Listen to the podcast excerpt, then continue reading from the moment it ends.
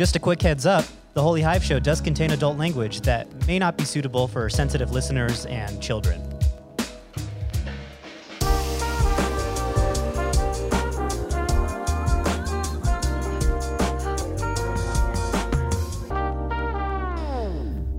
All right, Dan, two weeks into, or no, one week into our, our new mask mandate and uh, the second show that we're doing remotely. How you feeling about it?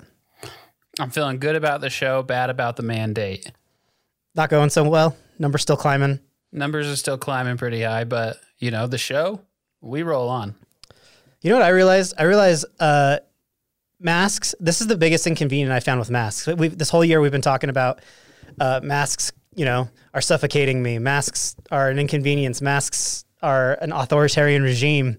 Uh, I don't. Whenever I'm wearing a beanie, it's winter, so we didn't experience this early in the year. But I've been wearing a lot of beanies lately. Yeah. Whenever I put the mask around my ears when I'm wearing a beanie, you have to retuck your ears back into the beanie. And I'm not, I don't know. You wear your beanie above your ears, don't you? Sometimes when my ears get hot, not to get too personal. I, I, so I, I like, uh, I'll show up to a coffee shop drive through with like my ears hanging out of my beanie, and then I'll look in the mirror and I'm like, that looks really goofy. But it's because I keep forgetting to to tuck them back into my my. So that like that that's the that's the biggest inconvenience I found with masks so far this year. You know. Oh, you you um, poor privileged child. You put get yourself get yourself some glasses, man. You want to find some problems. Yeah. If you don't tuck the things over the the glasses, it makes it so the glasses just fall off your face. And so That's a good point. There's a yeah. whole lot of upkeep when you've got glasses, including yeah. the fogging, the obvious fogging. So I thought I was on a roll too this year with like not looking stupid between like, you know, wearing masks in public so I don't have to worry about like having a, a vegetable in my teeth or yeah. like having a bug, you know? and now I've got this weird ear thing where I just like put a mask on. My ears are sticking out like elves outside of my beanie. But I guess that's the worst that you could say about him. It's really not that bad. I speaking of elves and and looking like a fool, I bought a new snowman mask. So it's just got like a carrot on the front and some some pebble smiles, yeah. and it is it is quite the sight. Already feeling festive. Yeah, absolutely. I like it. I like it. All right. Well, today on the uh, Holy Hive show, we watched The Real Housewives of Salt Lake City, and boy, was it an experience. It was. Um, yeah. So we're gonna break down our our our, uh, our reactions to that. Uh, beforehand, we're gonna get into a little news, and uh, but right now, we're gonna talk about what's going on in COVID land with this week's COVID corner.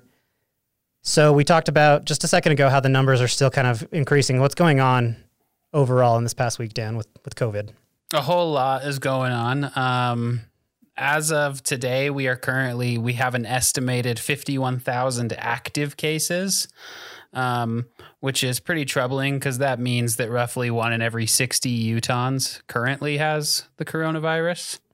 Um, yeah, that is just a flabbergasting number. Uh, when I saw, I think I think I 60. saw right, literally like right before we started the show. I was on the I was wrapping up my my my my notes and I found I think it was on Twitter or something that said that South Dakota is now to the point where they are one in every thousand people have died from COVID in their state.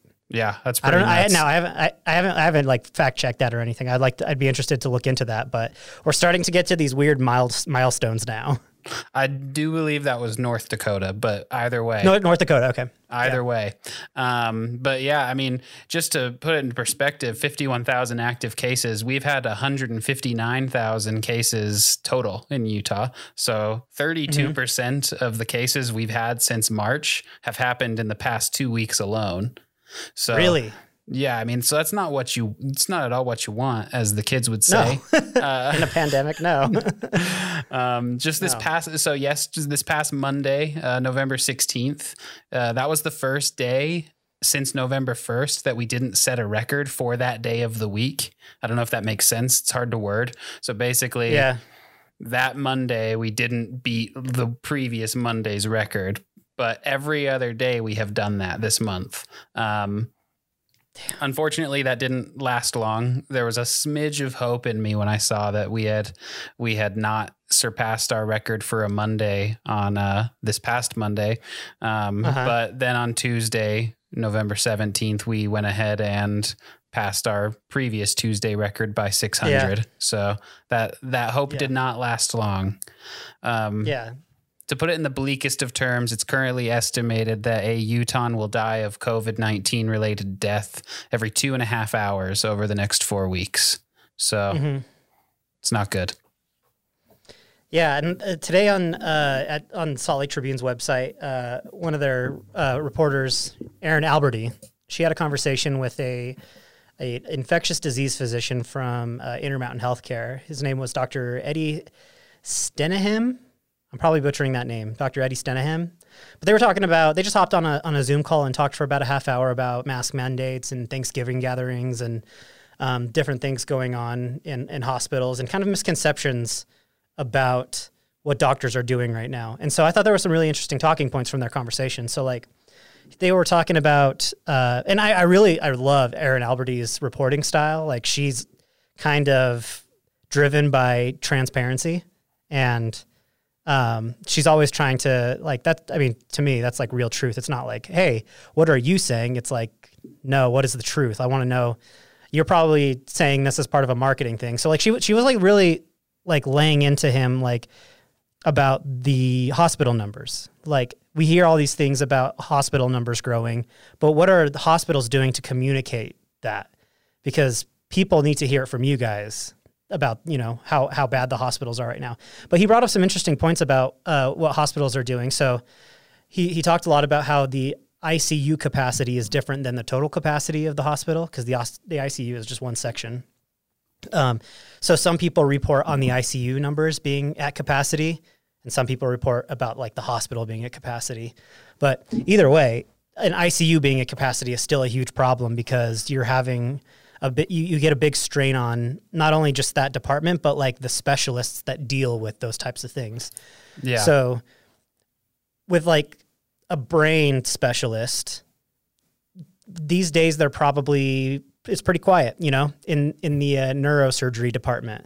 Not a lot and of things brains that are, being used right now. Yeah, yeah, not a lot of brains being used right now. It's exactly. Um, but uh, in, in in things dealing with more like respiratory problems, like th- that staff is getting overloaded, and not only that, but he talked about how because they have to create ICUs in places that don't have ICUs to keep up with the demand, they have to move around a lot of teams and when you take a doctor who's used to working with a certain group of people in a certain environment and move them over, it makes them less efficient.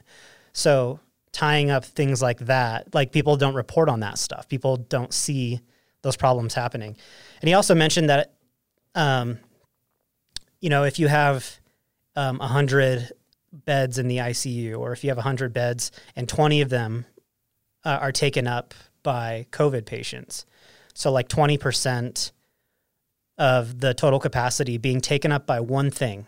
He says that's completely unheard of in like the medical field. Like it's a phenomenon is the way he described it. Is like that one little thing could take up so much capacity at a hospital. He's like that's that's never happens. Um, so he talked about that being something that people also don't um, report on. And he also talked about the actual floors where they treat COVID patients, where like you have people in the ICU, and those are people that are having kind of teetering on that life and death thing. You know, they're they they need immediate and intense care. Um, but there's a lot of people who are being treated in hospitals that aren't in the ICU that are just kind of in their own separate hospital rooms. And he said if you go to a, a hospital, or he was talking about the the the, uh, the hospital that he works at. If you go up to the COVID floor, it's like dead silent. It's completely quiet. No one's around because every single no one's allowed up there. No no friends, no family, no visitors. No one can go visit the people on the COVID floor. And all the doors are closed and everyone's in quarantine and the people the, the professionals walking around are you know, they've got their N95 masks and face shields and they're all taped up with gloves and stuff. And he's like, it's kind of eerie. It's like really quiet. It's not like what you would think an overflowing hospital looks like. Um, and so I was I was really happy to see that she was kind of connecting with doctors and trying to to to kind of um, clear up some of those misconceptions of what a hospital being at capacity or what a hospital being um, overstrained means. Um, and he also said we just need to stop, even though he's he feels very optimistic about how the vaccines are going, and we hear each week that they're getting a little bit better and a little bit better. He's like, vaccines are not going to save us from what's happening right now. Like we're Yeah. still months out from getting that, but this surge right now, we can't like put our faith into a vaccine. And he kind of predicts, like with Thanksgiving coming up, that there's going to be a jump in cases because you can't. It's it's literally a, an environment where you're sitting at a table with a bunch of people with masks off eating, and he's like, that's the perfect place for things Yep. to be spread. And he also said that the the things that the governor is saying, this governor saying like no no gatherings over ten people. He's like those are just theoretical numbers. Those don't mean anything. Like if there's two people and one of them has COVID, you can spread it. It doesn't have anything to do with the size of the group. Um, so yeah, I uh, it's it's it's made the holidays very complicated, and I'm still trying to figure out what to do as far as how I'm going to approach the holidays with the family and stuff. Because obviously, I want to keep my family safe, and not only that, but I just want to be able to not be part of the problem Yeah. you know? And there's this kind of thing where it's like, I feel like I'm doing everything right, so I should be able to get away with this, right? Like I'm keeping it under 10 people. And that's just kind of not the way that's not the way it works. For sure. But anyways, uh, we'll see what happens. The the mandate ends Sunday, I believe, right?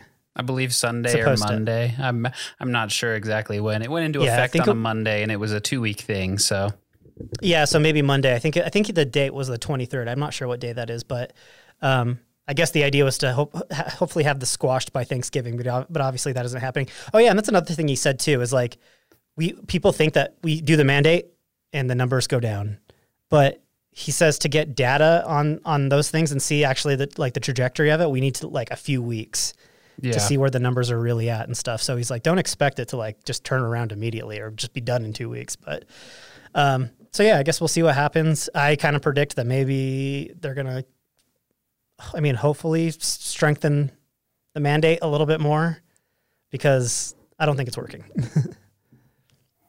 but all right, let's move on to uh, some news.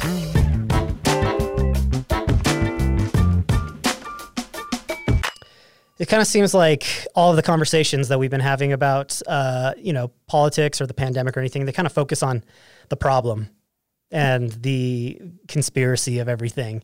And we don't really see a lot of uh, a, a lot of conversation around solutions and like what we could be doing right to fix these types of things. But on a state level this week utah lawmakers are actually working to learn from this year and uh, turn lessons into real real world solutions. So we have actually two examples uh, of, of this going on right now. And uh, ironically, both of them are for, from Riverton. I know. both of I these saw little that. Shout out to Governmental changes. Yeah, Riverton's really doing doing the hard work. Shout out to their uh, their representatives. So the first one is a uh, is a teleworking bill that's that was brought to the floor by uh, a uh, state senator uh, Dan McCay of Riverton, um, and I think this is just a great example of forward thinking. So he's he's kind of looking at our quarantine as a test run for something that could be applicable to uh, to to us after COVID ends. And his bill aims to categorize all state government employees according to their ability to work remotely. So all state employees will now ha- I don't know if it's like a classification or how exactly it'll work, but it'll essentially flag people that are able to work from home. And um, he gave some words uh, to Fox 13 stating that not all jobs are equal. Some departments, some state departments have around 70 to 80% of employees that can work remotely and don't need to be tied to an office. Um, but then some departments are like 20 to 30%. I think the example he gave in the article said that, um, you know, on, on uh, cold air inversion days, we should probably stop driving, but snowplow drivers need to s- still, you know, go around. Like there's a lot of people that still need to work, but we could identify who those people are and and and adjust our situation accordingly. So, and his motivation isn't actually driven by the pandemic or what could possibly um, happen with another pandemic or anything like that. He's kind of driven by the inversion, and he's like, you know, in the winters following the pandemic, the state government could potentially pivot all the qualified employees to work from home uh, to lighten the load on our air pollution. Obviously, this isn't a complete fix. Like, it's not going to solve all of our pollution problems, but I think this is a good example of small government being like, let's make this more efficient. We can do this, and it'll set an example. And I think he said in the article that he intends for this bill to be like kind of an inspiration for private businesses. Like you could do this in your company, and um, you know, make it make it so everyone doesn't have to be at work every day. And and and when we do have those bad air days, which we can kind of predict, you know, they'll tell us a couple days ahead of time on the news that the air is going to be like this, and it's probably going to be bad these next couple days. So we can kind of predict that stuff and make those pivots. And I think uh, that was just a, a really good solution. Yeah, I thought it was. I thought it was really productive way to use, you know, like a lesson that you learned in one one arena, and you can easily apply yeah. that to another arena. Um, mm-hmm. Like I do think that's great that they took this kind of oh realization during COVID that you know we actually don't need to all be here because I mean, up until mm-hmm. now, it seems like the big driving force behind getting. Uh, changes in our air is like a sign that tells people to carpool as if that's not like a super awkward thing to do between coworkers you know i don't like yeah. know my coworkers well enough to to carpool with them in a lot of situations exactly um, that's who's so, ever no one's ever in the history of yeah. anything ever been like we're doing a carpool now Yeah, I mean, yeah. I will say like it would be much better if it was just like those signs were just like bad air tomorrow, stay home and work, guys. Like That'd be that'd be pretty cool. Yeah, yeah. Um, so, do you remember this year the, the the the COVID? I feel like the COVID happened in eras. there was like the Tiger King era. Yeah. Yeah, you remember the toilet paper panic buy era? It, yeah, I remember the toilet paper panic buy era very well. Yeah, and uh, I and, and funny enough, during that era, uh, do you remember when the Utah government also panic bought eight hundred thousand dollars in hydroxychloroquine? It's exactly what you want your government to do, isn't it? Right. so this is another example of another state senator, also from Riverton. Shout out to Riverton, uh, taking lessons from the pandemic and trying to turn them into kind of real, real solutions to kind of sharpen our government up. And so this state senator uh, brought forth a bill that will bring more transparency and accountability to purchases made during state of emergency uh, times. So uh, what was happening was the government executives no, I'm not going to point blame at everyone. It seems like, you know, Governor Herbert catches the blame for everything. I'm not sure who signed off on these things, but um, these government exec- executives in early pandemic were writing contracts for tons of taxpayer money for COVID resources without any kind of bidding process, um, usually meant to drive up competition between people in the market so they can get the best deal and allow the government to spend effectively. And in this case, contracts were made with drug and tech and medical supply companies, and they were not acquired through the usually usual bidding process. Um, and it allowed these companies to drive up the prices of the things that they were selling. So they were kind of price gouging the government. Um, and it was creating all these inefficiencies in spending. And once it came to light, you know, people were very critical about how the government was spending these funds. And the Salt Lake Tribune has done a really good job reporting on all these different stories throughout the year. So if you want to look into that deeper, uh, go to Salt Lake Tribune or sltrib.com. Um, so this bill, which comes from Riverton Representative Candice Pierucci, and another name that I'm probably butchering, um, is aimed at more transparency and nimble solutions to state of emergency spending. The bill would require lawmakers to make records of any emergency spending public within two weeks, complete with those involved in the contracts and the names of the government representatives who signed on, off on the spending. So the idea here is to hold people accountable. I mean, it's not saying, hey, you got to sign off on all this stuff before we can spend the money. It's just, yeah, no, keep doing your job, spend the money, but just know that everyone's going to know what you did in yeah. two weeks. And I think that that I think can only be yeah, that can only be a good thing, you know. More accountability yeah. at the highest level of state government. Who would have who'd have thought that'd be a good idea? like, yeah, and it, yeah, and again, I don't think these are solutions that you're really going to find on the national level because, well, one, politics on the national level is such a pageant, and and you know, it has honestly more to do with um, com- t- with the Real Housewives of Salt Lake City than Community Solutions. You know, it's like a reality TV show that we're watching, and so when we see these little adjustments being made on the state level, I, I, I see it as a huge positive. And again, it allows us to lead by example. Um, and we just kind of are in a time where everyone's like, this is what's happening. No, this is what's happening this the, you know they're they're trying to control us or they're not doing enough. And it's like okay we need to focus on solutions. And honestly it's not our job to really do that. We just get to sit on a podcast and bullshit about it. Yeah. So it's nice to see that there are utah representatives at work doing stuff that uh, actually matters. I would agree with you completely. You love to see it.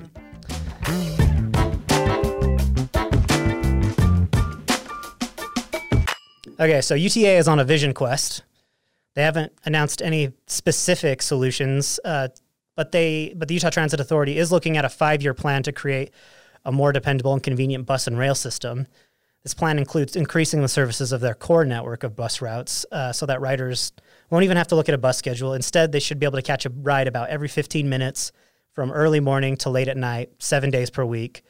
Um, their plan also includes expansions of the FrontRunner and uh, connection routes to the FrontRunner rail and its connection routes and access to the new Salt Lake City airport, as well as an expansion of their uh, microtransit services. I didn't, so we've talked about this before on this podcast. We very much did, yeah. And I feel like an idiot because I didn't do any research into like what UTA was doing at the time. But I've literally said like, what if we had Utah Uber and U- UTA ran it? They've been doing this, and it's been the better part of a year since they kind of launched this program, and it has been experimental. Like it hasn't been a full rollout yet. But in the southern parts of Salt Lake Valley, around the kind of Draper, Sandy, Riverton area, again, Riverton, just involved in, in innovation here in, in, the valley. But um, yeah, they've been doing these like Uber esque van rides where you can use the UTA app, get a call. They come in one of their little UTA vans and they pick they pick you up. And so far, like the people, the local journalists that have written about it said it actually works pretty well. And so an expansion of that could be pretty awesome. Yeah, I think that that's like always going to be the best is when you can really customize and get catered to in a way, you know, mm-hmm. like the reason yeah. for Lyft and Uber being so much more successful than these public transit is because it's on my time, it's not on your time.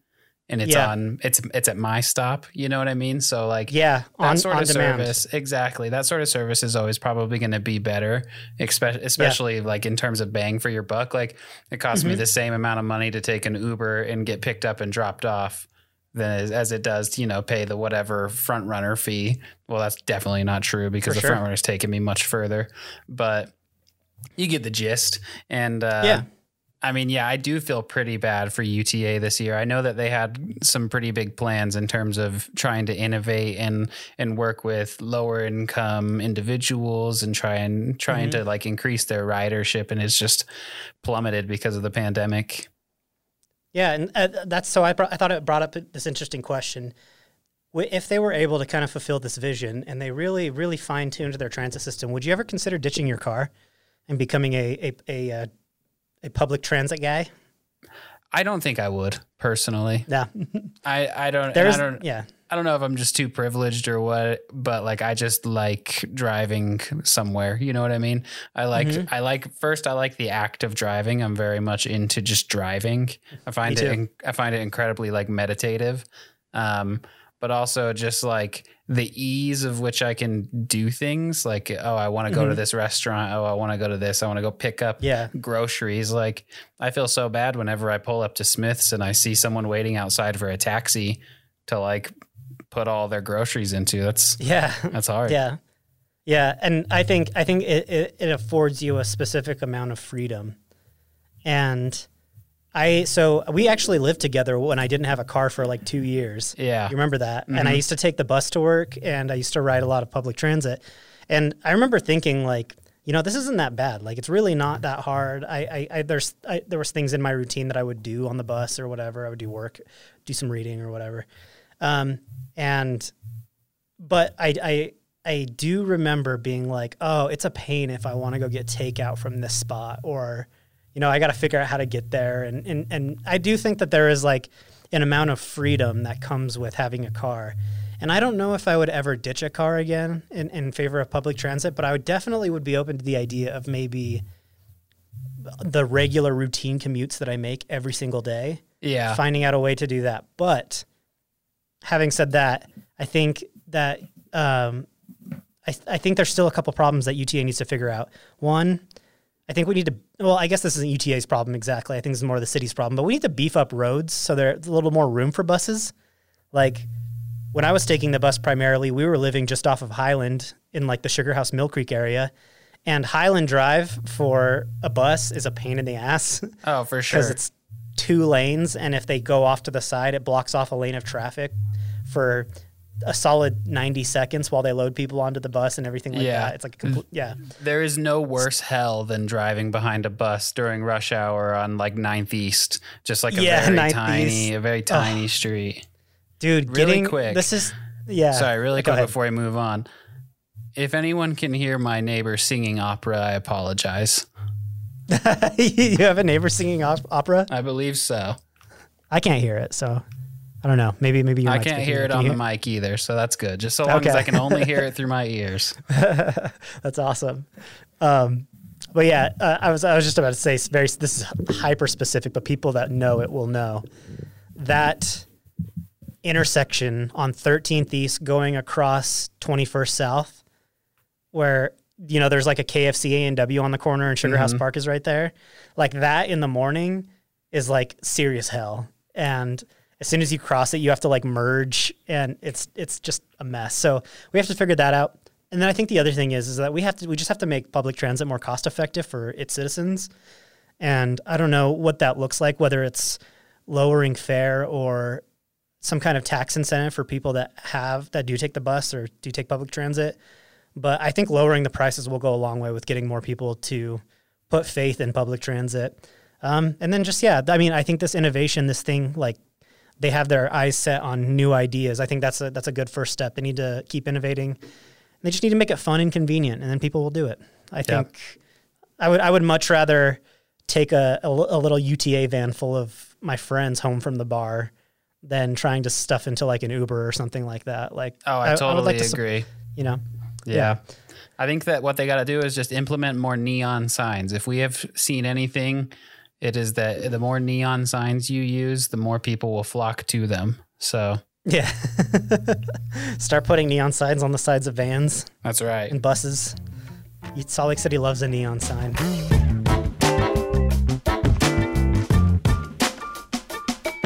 All right, so this next story, it's a really amazing story that came out of uh, Murray this week. Uh, a local Mexican diner called Restaurant Morelia has been suffering during the pandemic due to their small dining room and inability to seat dine-in customers.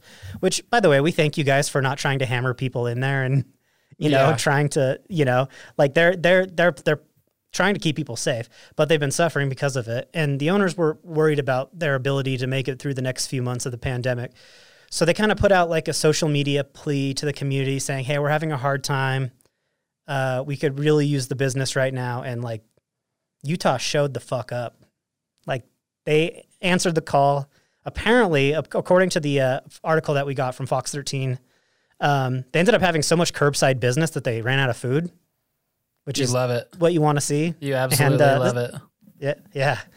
It's a great example of like community strength, and and it made me wonder is like if we as a community have not been doing enough to support our local businesses, and I I think this is a good example of you know the a, a community showing up and not kind of because again we've we've talked about the government and the pandemic and how they're responsible for making sure everything works, but sometimes you just need this, you know, you just need the community to communicate and come together.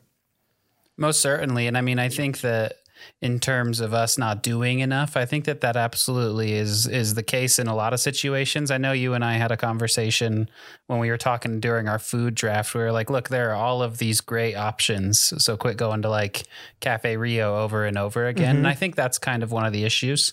Uh, is people Yep. kind of just just kind of frequently frequenting these uh these more fast food uh, established chains because Yeah. of whether it's a drive through that is easily accessible or if it's just a, a better Yeah, mm, convenience. Yeah, yeah but and and price. I think I think that's a huge. Uh, it has a lot to do with it. Like, I think the the problem that small businesses are facing compared to corporations are like they have like Chipotle has access to resources. They have a whole corporate company that backs them up. Whether they're a franchise here or in California or New York City, it doesn't matter. They have this whole corporate infrastructure, and so they can get they have access to marketing and personnel. Um, and most local businesses don't have huge budgets to produce marketing material like commercials or billboards or anything like that. And it's much easier for like McDonald's to announce that they have new COVID safe operations. They can get a team of people together to train their entire institution on how to adjust for the pandemic, and then they can market their new adjustments to the world. And local businesses just can't do that, and um, they they can't make those pivots as easily. And so it's almost like we need something that promotes and connects local business with citizens in a better way because they honestly just can't compete with the onslaught of the status quo, which is all the restaurants that we go to when we can't think of anything to eat. Yeah. really, we should be at Restaurant Morelia. um, so, and I, and I think also, I mean, not, I mean, to take it back to the government, if the government is like really gung ho about small business, you know, which Utah is, we, we like to tout that reputation. Um, I, I, I, do, I don't know why they're not doing more to stimulate the local economy. And I know, and I, and there are resources out there. There are grants, there's money, there's tax incentives, they have assistance in place, but it's just like the kind of it feels kind of bare minimum, you know? Yeah. And um, I feel like even not even just throwing money at the problem, there's things that they could do to support and promote local businesses. And again, we've talked about this before with bars, but there's some instances where Utah's lawmakers just need to get out of their own way and bars especially have been suffering with not being able to sell like to go services for a lot of things that they're doing. Meanwhile, I think I just read that Utah County opened up a new liquor store. Yeah, it's like super nice. It's the nicest liquor store I've ever seen in my life, dude. I like the, the, they had like the LED lights that are like hexagonal up top on the ceiling. I don't know if you know, saw those pictures. It legitimately looks like the Real Salt Lake team store down the street. Like it's like it looks like a sports store. Yeah. And so like it's kind of weird, but like state, the, the DABC, the state alcohol industry is thriving right now. And these little mom pop bars and drinking holes are suffering. And it's like, yeah. this is so like, this is so kind of, it's like hypocritical in a way. It is. And they, they, they really need to just get out of their own way and let people, you know, if they want to spend a little extra money to support a local bar, let them get their booze from there. Yeah. Um, but right now they have their hands tied and not sure what to do. But um, so if you do have, if there is a local bar around and they do something that you can pick up like food or anything like that, that would probably be really appreciated to go pick those up. Also, I think, I, I mean, I, not to get too meta and admin here on the podcast, but I think we need to like create some kind of guide for local business. Okay. And we've talked about doing like a brand thing, uh, like pinpointing all the best Utah brands and try to drive business that way. So maybe we just need to do that. Maybe it's like, what do you want? Mexican food? Go to these places. Yeah, let's do it. Food, go to, you know, we should.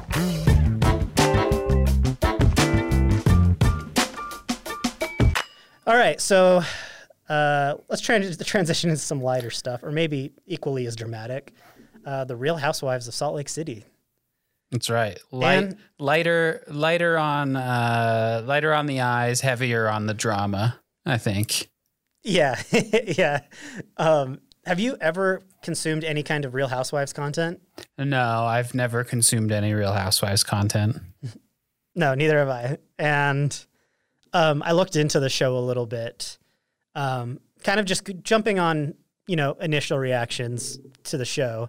Um, I saw that this show started in 2006, and when I was watching it, it really felt like that. It really felt like I think reality TV is stuck in this era and they need to like update it somehow because it, it does seem like it's like a show that was of a bygone era, even though it was being made in 2020, you know? It was definitely hard to watch in terms of like I know this isn't even what you're talking about, but it was certainly really hard to watch just in like the age of COVID. It's like, man, all these people doing all these things. Oh, I wish. dude, I know. Like, yeah, it was so, so bizarre because they're going surreal. to parties and mm-hmm. and and I think so. It, if if you haven't seen the show, it takes place in winter, like it's winter during the setting of the show. So it had to have been like somewhere in late November to early January mm-hmm.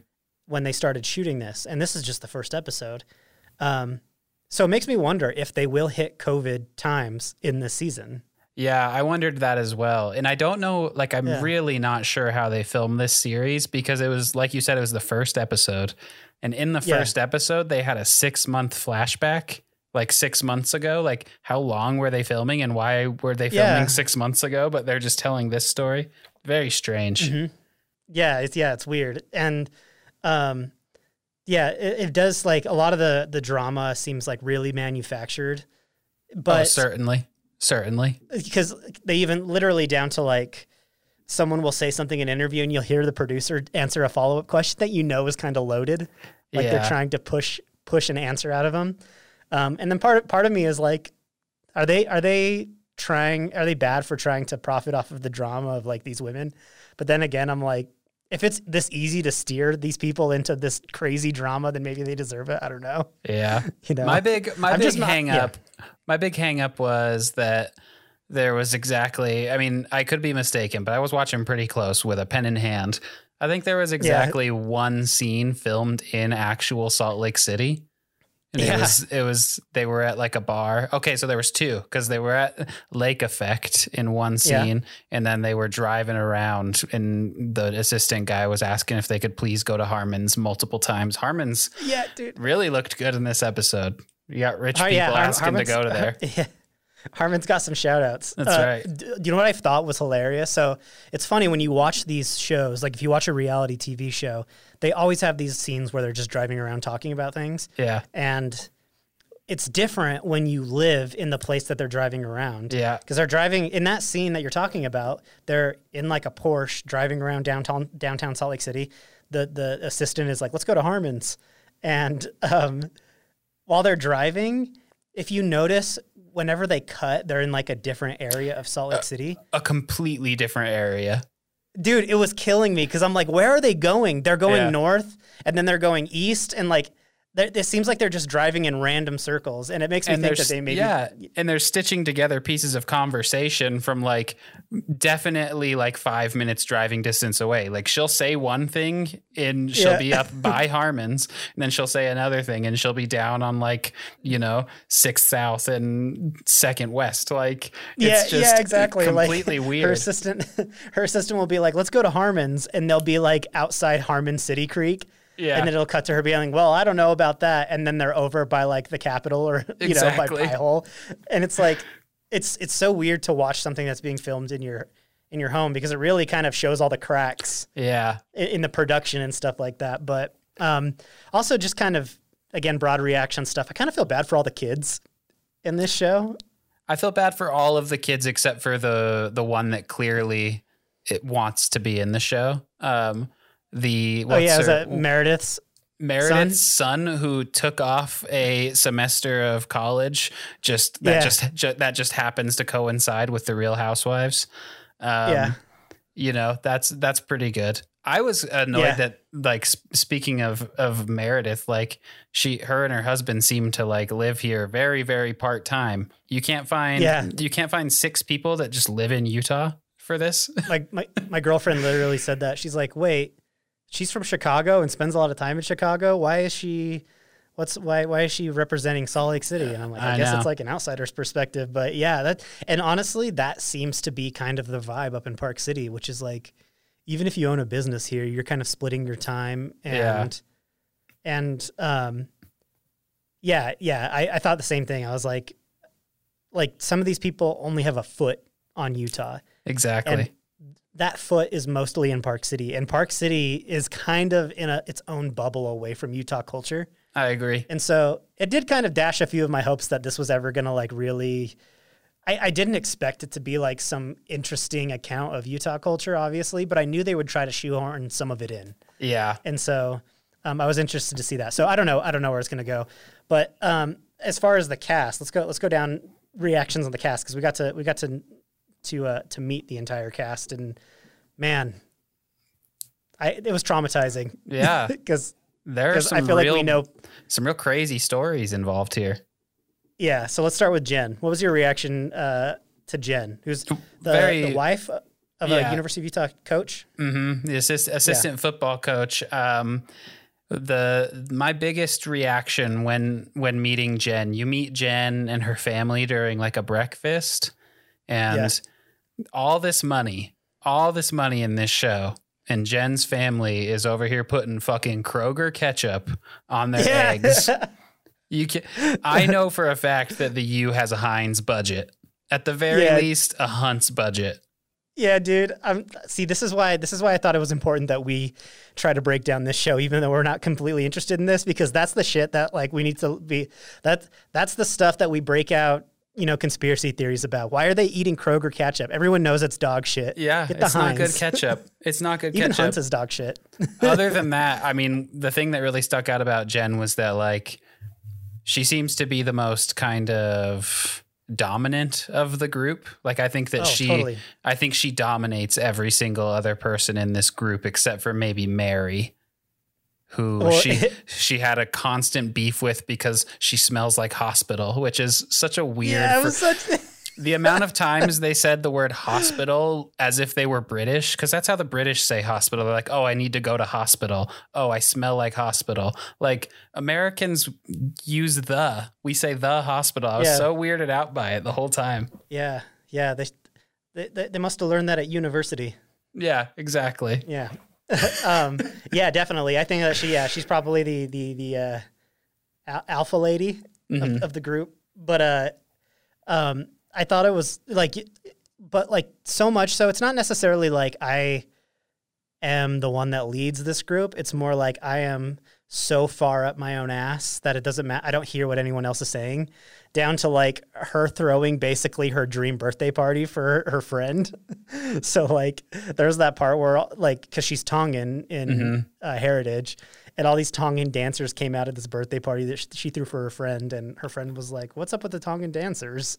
She's like, I- "Oh yeah, that was kind of to express my heritage." I love that she she specifically mentions that she flew in these Tongan dancers as if we don't have just like a beautiful population of Polynesian Yeah. people in Utah. yeah, we have a huge Polynesian uh, Polynesian population here. It's like we could find some Tongan dancers that Yeah. are local. Support local Tongan dancers is what we're saying. Um, yeah, and the whole the whole aunt my aunt got her legs amputated plot line. I think that's the kind of MacGuffin for the season. it's like what the hell? What- she kept like- saying that, and it was so bizarre. she got her le- she had to get her legs like randomly cut off like it was unexpected yeah, you know who i really i really just did not like lisa personally she doesn't get a ton of screen Yes. time in this episode let's talk about Lisa.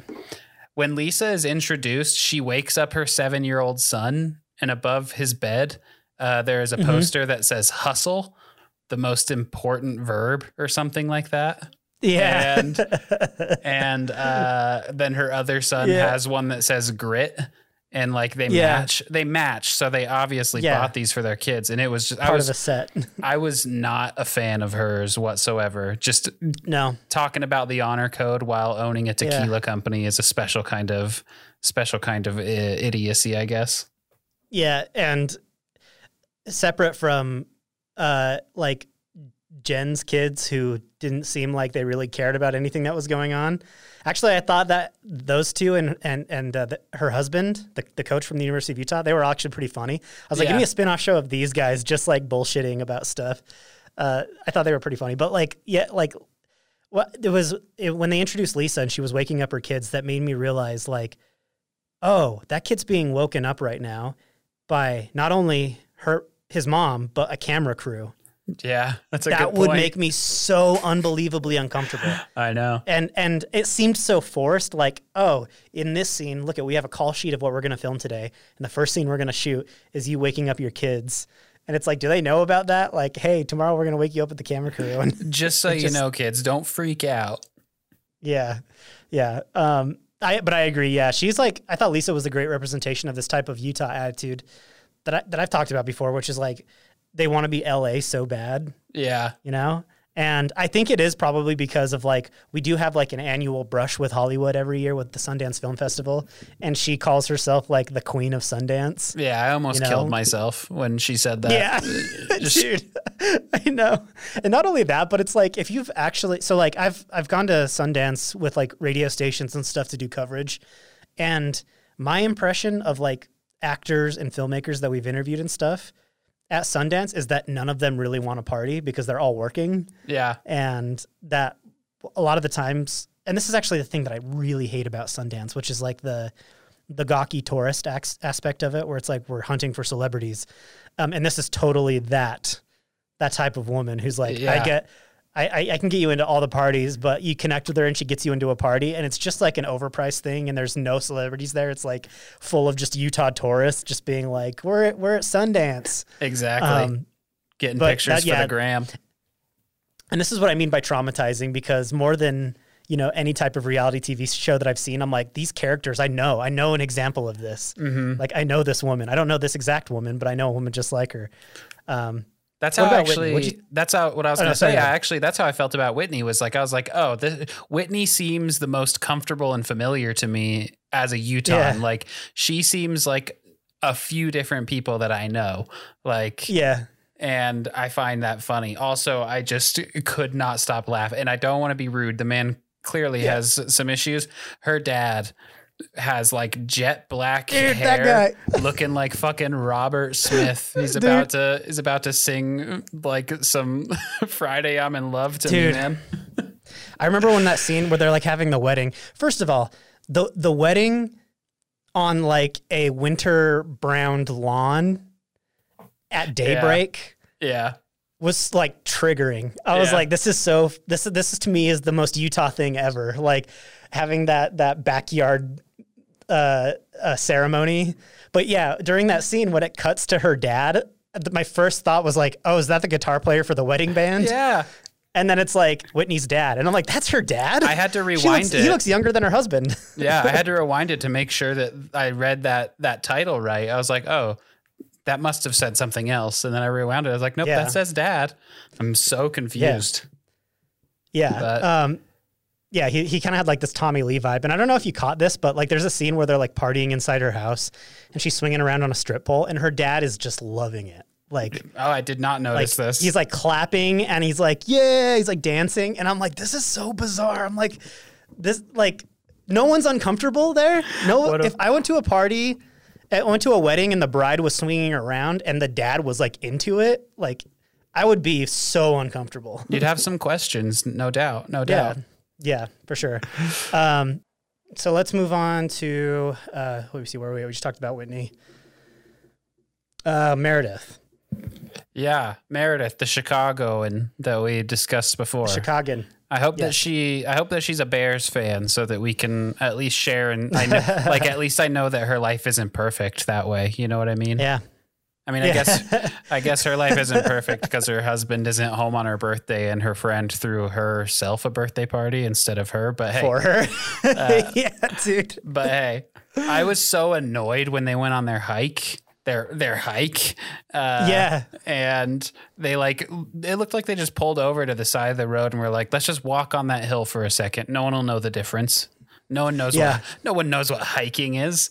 And they find like Yeah. a- clearly a dog's footprint. I know, dude. That's what I was just about to say. They find a fucking dog's footprint in their snow and they're like, oh my God, what is this giant animal print? yeah, It's like, I don't Oh. know, maybe like a fucking Newfoundland. yeah, yeah. Exactly. I think they're that. The producers are going to try to hammer home this type of culture with the outdoors and stuff like that, which is why they're probably hiking and stuff. But then you get people who never go outside doing outdoorsy stuff. And yeah, when they were like, "Oh, look it, there's an animal track," and then like the dad like puts his hand over it, and his hand is way bigger than the animal track, and it literally looks like a dog's paw print Yeah. next to like many human footprints. Yeah.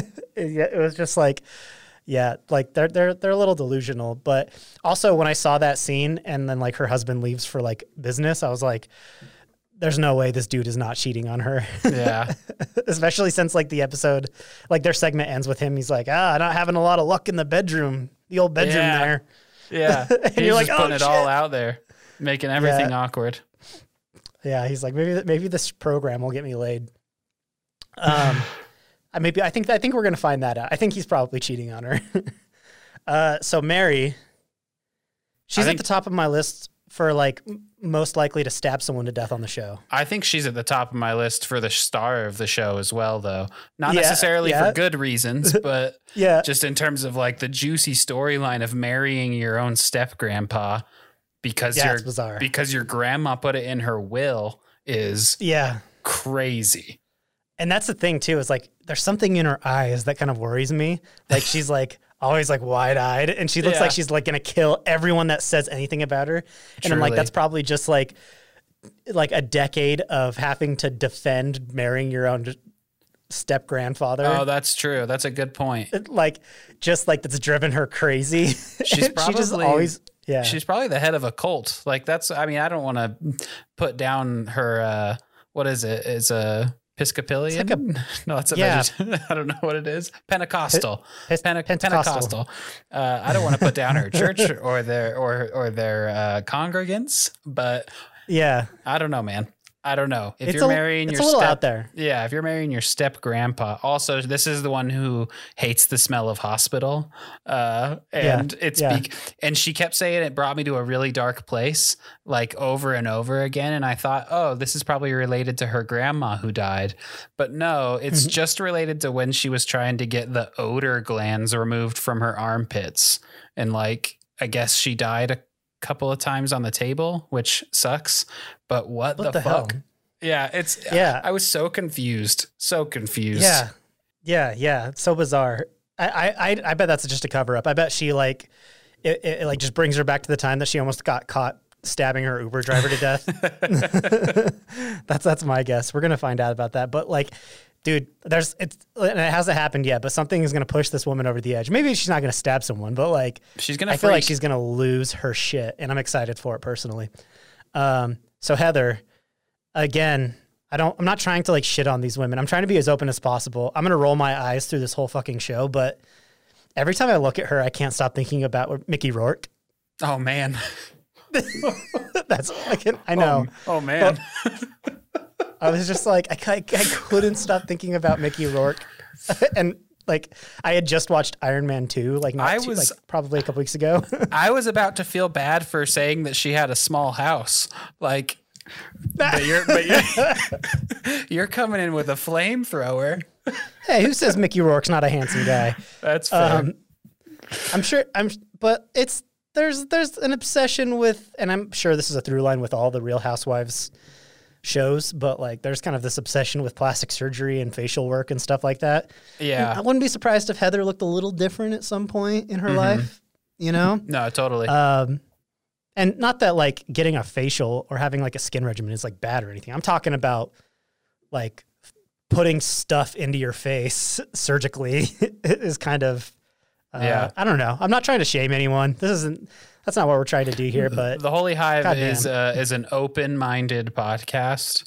Uh, yeah, but we also just gotta call it how we see it. And Jordan saw the wrestler, so yeah, dude. I'm sorry. I just like that's what I kept thinking. I was just like, she kind of looks like Mickey Rourke. I just Um, love that she called. She like mentions multiple times that she's like a pioneer Mormon, which Yeah, which hold on really quick just a quick aside the lds church probably hates this fucking show more than anything Oh, that yeah. has ever come out like yeah, there was that prop 8 movie that came out back in like 2008 they probably hate this more because a Yeah. they're not following the new guidelines of like calling the church the church or lds church or lds member they're just calling everyone mormon yeah. Within Mormons. the first 10 minutes, uh, Jen Shah brings up the fact that her husband wouldn't convert to Mormonism because he wouldn't have been allowed to accept the priesthood like even 15 years ago at that at that time. Um, Mm-hmm. Yeah, yeah. And uh, yeah, that that's not a good look for the Mormonism. And then they got. I don't. Is there even a true Mormon on the show? I guess. Wit. No. Uh, I guess Lisa says that she is a through and through Mormon, but Yeah. she she owns a tequila company. I mean, I don't know. yeah, and uh, and what was the other thing that uh, Lisa said? Oh yeah, that she's her heritage is Jewish. but Yeah. her and her husband converted to Mormonism, yeah. and um, and also her tequila company. I thought was so funny because. she just like she she was naming off the names, but and they're like kind of these like Spanish adjacent names, but she was saying them in the widest. She was like Quidad, yeah. She's like Quid Quidad tequila, and I'm like, man, talk about appropriation, man. Yeah. like that's that was rough, but uh, yeah, I yeah, uh, and they're talking about the the Mormon culture a lot, and um, it it does seem like that's kind of like the theme of this whole show is like, and and maybe the the producers are genius because it's like the whole thing is about this veneer of Mhm. classiness and perfection, and that underneath it, people are just as broken as you know flawed as everyone else. Which newsflash, we're all humans, we all suck, but like they they found a unique take on this whole thing, which is like the you know the Real Housewives of Beverly Hills uh, are after the same type of perfection, but their motivations are different. Yeah. And when your motivation is religion, the conversation and the the actions of people do, do get a lot more interesting. But I agree, like people that are LDS, I mean, not not like open minded like LDS people, like which I think are like most people will probably watch this show and just kind of laugh with us and and roll their eyes at everything that's going on. But yeah, like people who really, really take shit and the institution seriously must hate this show. Yeah. And they even talk about like, you know, I think I think I think it was Heather who said like at every party there's a Mormon who doesn't drink, but they always sneak off to the corner and like chug a cocktail, pretend like they're not doing anything. And it's like I, have I've, I've known people like that, and I'm like, man, they're really calling it out. So that's really interesting. Um, so uh, I wanted to. I was what I was interested is if the show was going to kind of represent Utah's culture in a way. I think from this first episode, we found that it's probably not going to represent the culture the way that we view it. It's very, again, Park City, which is kind of this bubble. Um, And just And it does shoehorning like- in, they're just shoehorning in shots of the temple at every single Oh, break. yeah. You know, Yeah, like any yeah. segue from scene to scene has a shot of the temple. And it's Mhm. like, none of this is happening anywhere close to here. And also, none of the ideals are really lining up here either. So, like, it's really just because that is the landmark. Yeah, and I do think the producers kind of guide the activities that they're taking part in, and they are going to try to shoehorn the kind of outdoor culture of Utah, which I don't think is going to go over well. So I'm really excited to see what happens when you know Yeah. they go skiing or something. Um, any any predictions for the season? I think that there will be two fights, fist fights. Two fist fights. One will be between Heather and Lisa because of their weird beef about not remembering each other. Mhm. Um, that was one of the funnier parts of the episode is when like Heather walks up and Lisa kind of blows her off, and then they do like an instant Yeah. replay as if it was like a, a a touchdown in a football game, and they like slow it down really slow, and it's like, oh my god, she just blew me off. and it really Uh, wasn't that bad either. No, it was it just really like, a, hey, how you doing? wasn't. Okay, yes, yes. Yeah. yeah. Uh, it's like how I, say think- hi to everyone at work. yeah, yeah, it's like the Yeah. so, so. and then I think they're gonna go to Swig. The gang is gonna go to Swig and have some dirty diet cokes. Those are Mm-hmm. my that's, I think. I think I think we're gonna get swig at some point. I think that's a good. uh, Like you said, we got Crumbl yeah, in this Crumbl. episode. Yeah, Crumbl made That's what I. I, I'm really excited for. Uh, um, for local businesses to get some some large product placement in a national Yeah. show. Again, not too. that it helps them because most people watching this aren't in Utah, but uh, I, I, I like when you know, oh shit, there's the pie hole, yeah, which is funny because in the cut before that they were at the University of Utah, so um, That it'll, whole it'll be scene- interesting the way it plays out. Yeah, that whole scene Yeah. where uh, they're talking about Harmon's was uh where where you just the, that Leonardo DiCaprio meme where he's pointing at the TV like, hey, yeah, I, I know Harmon's. yeah, that's me every time they mention a local business. Yeah, my predictions: Meredith gets cheated on, but she doesn't care because all she wants to do is spend money and you know run her jewelry store and hang out with her son. So it's not going to matter. Uh, and then Mary stabs Jen and holds up a Nordstrom. Those are my predictions. wow, there Um, you go. Also, I created some drinking game rules for the next episode. All right, Um, okay, here they are. Sip every time you see the temple. I say sip Oh, yeah. It is literally every B-roll bumper between scenes. yeah. There's a shot of a temple. The Holy Hive show is not looking to get blamed for uh, any Alcohol any poisoning. alcohol poisoning. Yeah. Um, drink every time there's an inner conflict with morals. Uh, drink every time a husband tries to escape a conversation. Okay. Because that was like half.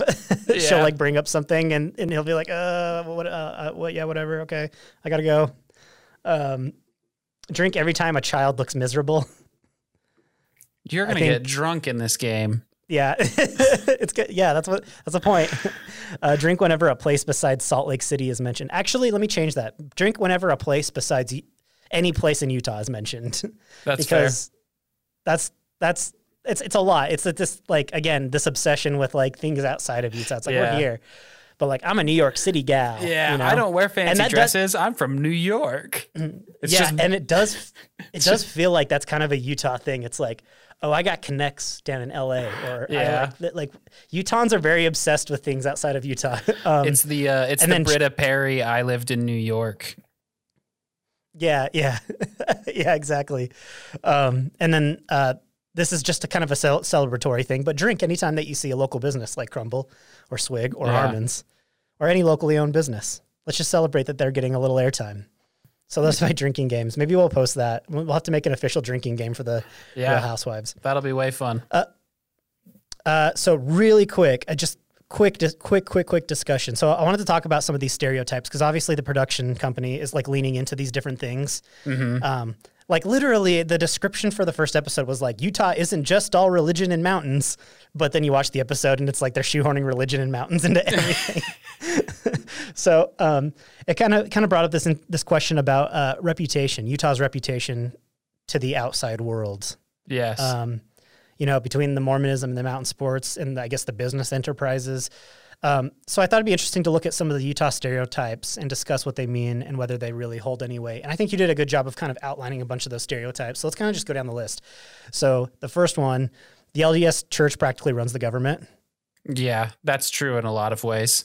You know, they definitely they definitely have a, a pretty big a pretty big influence here, but In- I Yeah. I don't think that's necessarily different from how other states interact with religion, you know. For sure. There Oh, yeah, there are very very heavy Catholic states, very very heavy Protestant states, stuff like that. So I mean, it Oh, yeah. sucks, but not not to bring it to like a weird dark place, but I was recently watching Spotlight. It's like a movie that I've become kind of obsessed with lately. I love I love a work workplace drama. yeah. Um, but like the whole point, like the whole reason it was so hard for those reporters to break that story on the Catholic Church was because everyone was protecting the Catholic Church. yeah, 100%. there's like this community thing. So yeah, I agree. There is this kind of influence where it's like, you know, they don't run, they don't pull the strings, but they influence the strings. You know, very And- heavily. And yeah. yeah, and then a lot of the people that run are Mormon, so they bring obviously those traditions and ideals into the office. Mm-hmm. Um, Utah has some of the greatest nature on earth. I think that that's true. agree. Yeah. I mean, Yeah. definitely biased, but you, it's just, you're really hard pressed to find a, a place where you have mountains, lakes, hoodoos, Mm-hmm. like red rocks, all within like three hours from each other. You can get snow, you can get desert, you can get any number of things. So, I mean, just has Yeah. a lot of unique stuff to offer. Yeah, I remember. Uh, so when I was working for X96 uh, on their promotions team, and uh, I was driving a band around that had come come to play. They were like going to Graywhale, so we gave them a ride to Graywhale.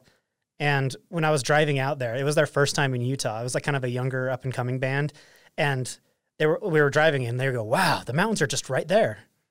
and I'm like, and I didn't ever, like I didn't think about that, but you don't really notice like when you go to other states, like if you go to like the Middle America and it's flat, how Mhm. jarring it actually is Yeah. to like have a tower, you know. So I think that's kind of uh, uh like even just the like not only the the big things like Zion National Park and all that stuff, but like just the the the local area like Yeah. is beautiful. And not only that, but I think there's we we're, we don't get enough credit for urban cleanliness. Like our city's pretty fucking clean. Hmm. Um, so yeah, I agree with that. Uh, polygamy Uh, I just don't in care. any in any conversation. yeah. A- Anytime, so- anytime I go to, anytime I'm in another state or I'm, you know, talking to people from out of state and they bring up polygamy, I just get really kind of annoyed. You know, Yeah, it's it's, not. it has it's, nothing. Yeah, It's not prominent. no, no, it's not. And yeah, every time like we have like polygamy punch, especially down in like St. George, where there's kind of a lot more FLDS members. It's lit. It's not that much. It's like every now and then, but it's like such a fringe culture that you know, it's almost like Scientology. Like Yeah. like people talk about Scientology and how dangerous they are. It's like, do you really know any Scientologists? You know, True. they, is, or is it just a really super fringe thing? So yeah, I agree. It's it's a honestly, I think polygamy could be coming back. You know, polyamory is becoming like a it's very kind true. of a thing that gets brought up, and uh, you know, if if who cares about the marriage? Who cares about officiating the things? You know, if everyone's consensual and there's no children or anything weird involved, because that was a big problem with the FLDS. Not to get into that whole nutshell, but um, is yeah, if everything's cool, like yeah, whatever, do what you want. But it's not like a thing here. like people say it is. Um, the grid system. Yeah, a lot of people complain about how hard it is to navigate, and I just really call into question their ability to count. Yeah, So I, I hate I hate when people complain about the grid system yeah, because there's like I've I've I've always been proud of the fact that you could give me an address in like the Salt Lake Valley or yeah even up like north in, in like Weber County, Davis County, wherever. Give me an address, I can tell you where it's at just on the based on the address. exactly. You know, and it's easy. Yeah, you just count and um, yeah, I say protect the grid system at all costs. One hundred percent. I I hate windy roads. I hate. I I mean, we can still name things. We could still name like Ninth South is Harvey Harvey Milk Boulevard. Third West is John Stockton Boulevard. Like that's fine, but we still need that number. You know, We it needs to fall in line. Um, so yeah, big fan of the grid system. And then uh, Utah has the weakest beer in the country.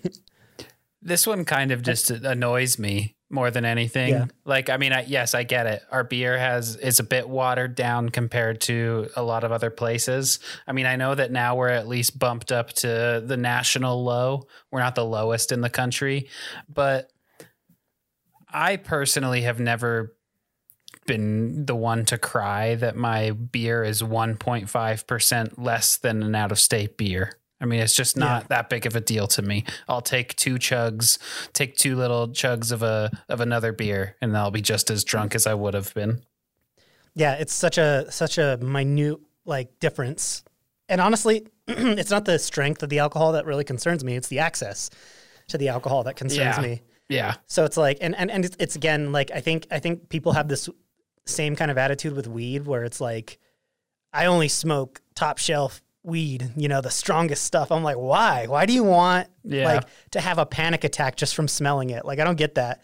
Like I want to take my time and relax and uh, yeah. But the same thing with the alcohol. It's like I and I remember. I mean, like the the first weekend we went to Fisher after they bumped up the alcohol percentage Mm-hmm. like we were like, I can feel it. like I can definitely tell. Um, so yeah, I don't, I, I think that's a, that's a, a silly stereotype as well. So just real quick, what, what, what, what are some stereotypes that you have about Utah personally that you, that, that either you disagree with or actually think are good or want to lean into as far as Utah culture? I think that there's that stereotype that people are too nice. Um, Mhm. Like everyone's pretty much just cosplaying as a Chick Fil A employee. But and I think that there is Yeah. some truth to that, but it's not real nice. It's just people being afraid of confrontation. Yeah, So- yeah, that's it. That's def- that's like that's a great way of putting it. Is like, it's not. It's it's the uh, the fear of offending. Mm-hmm. It's like Exactly. we always have to be on good terms and stuff like that, which again I think leaks into like making it difficult to have tough conversations that need to be had yeah. in Utah. And hopefully that's what we can do here because our media is kind of definitely like that too, where it's like they they they want to take the most pardon the pun missionary position style of reporting and it's just like it's like guys we can have hard conversations. We can talk about things. It's fine. Um, but yeah that d- definitely comes from kind of the culture but yeah like the also the outdoorsy culture i think kind of gets focused on skiing a little too much and like winter Mhm. sports. And yeah like we have the greatest snow on earth. That's that's great. But like for summer sports like i think we're just as good. And i honestly think that we could have just as good a chance of hosting the summer olympics here than the winter olympics. Um, but the yeah the the outdoorsy culture i think is kind of like one of those stereotypes that you kind of get when you live here like when you you don't think about it when you're like thinking of utah outside but when you get here you're like why does everyone drive a subaru Yeah. and you're like oh it's because there's like a huge outdoor culture here so that's something that i think utah needs more of is like more of that uh, outdoor reputation I agree. All right. Well, uh, I don't know if we're gonna do ever do a full breakdown like this. We're we're st- we're still trying to think of different ways to break down Real Housewives of Salt Lake City because it is very interesting. And Mhm. uh, even though I turned it on, I was like, "This is garbage ass TV." I'm like, I still feel like I need to watch this. Yeah. you know. Um, so we're gonna maybe try to figure out a different way to kind of digest some of those reactions and stuff like that. So we're not doing every episode, you know, doing a Real Housewives recap every week. Um, we just wanted to touch down because of the season premiere, but that's airing on Wednesdays if you want to check it out. Um, and uh, until then, we are uh, we're still working on the website. We're hoping to have it have a, a soft launch here in a couple weeks. Until then, you can find our stuff on Twitter at Holy Hive Utah and on Instagram at Holy Hive Utah and at Holy Hive Utah on YouTube. So go check out all our stuff there and give us a follow. Um, anything else, Dan? Uh, try to be careful when you when you're interacting with people. I guess you know. Yeah. Don't safe. give don't give COVID to people. Don't get Don't COVID, COVID. yourself. Yeah. Yeah. Be and be kind to each other. Yeah. If if if if you have a difference of opinion and someone's trying to be cautious, just be kind, just be nice. But also like take care of yourself and keep your distance and support local business. Don't go to Chipotle. Go to um fuck I forgot the name of the, the business already. Morelia's. But I, gotta go believe. check Morelia's. Go to Morelia, uh, restaurant Morelia in Murray, just off of uh 60, 60th South, I think. That's right. Um, but yeah, check them out. We're going to uh, look into some to, to, to like a local business guide that we can throw together and put up. But um, anyway, thanks for tuning in, and uh, we'll see you next week.